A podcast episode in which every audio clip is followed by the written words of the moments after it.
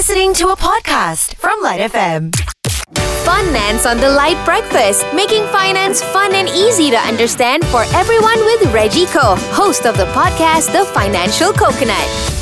Okay, Reggie, here's another question that comes in for you. Um, it's from Samantha, who says that she wants to plan this big European trip and she wants to have a good time. It's going to spend two weeks there. So, how does she start budgeting for a trip like this, or should she even? Okay, so Yeah. she even is a Yeah. moral judgment of people's choice. well, I, well, she's asking it herself.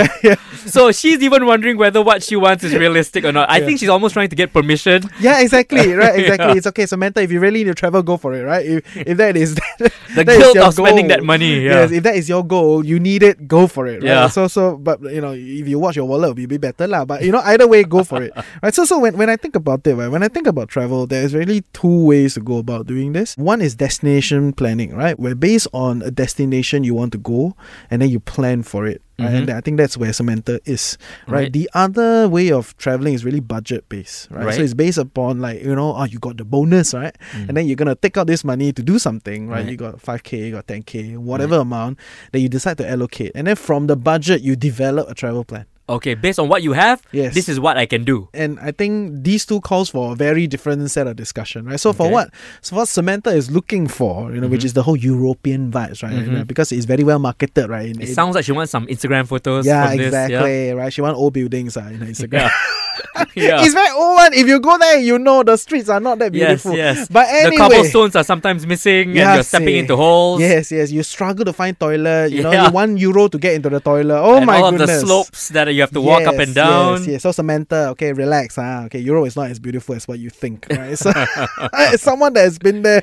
But if you are looking at that, I think the idea here is: are there certain places in Europe that are a bit more affordable than Paris, you know, London? You can do that for two days, right? Two days in London, two days in it's enough. One, you, you don't unless you want to like do deep travel, right? Where you Okay. really live there, you integrate yourself there for a few months, you move on to the next place. Oh, that's mm-hmm. a very different discussion.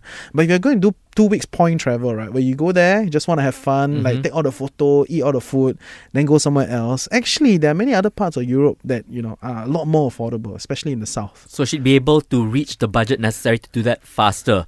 Yeah. But she'd still need to save up though in order to mm. do this. So mm. how would she start that budgeting process? For me, right, I think in one of the earlier episodes we talk about a few General budgeting uh, tips, right? general budgeting tips, mm-hmm. right? And one of it is to have multiple bank accounts, right? And mm. I'm amazed how many people only have one bank account or two bank accounts, right? Right. So if you ask me, right, I will set up another bank account for this. Just this, for this? just for this, right? Right. And it could be like a guilty pleasure kind of bank account, know, which which I, savings account, right? Yeah. A basic savings account. no, it should be yeah. It's a savings account from the bank, but Right. in your head, this should be a spending account. right? Correct, It's for yeah. you to spend on the big trip, okay. right? And then you just automate the transfer every month, right? If this goal is so important to you that you have to come up mm. with a plan, Right. then you automate a transfer, right? 200 ringgit every month, right? Into this place, right? And then in, in two years' time, you can do it. That was Finance with Reggie Koh of The Financial Coconut. Find out more about his podcast at thefinancialcoconut.com. You've been listening to a Lite FM podcast on Syok. That's S Y O K.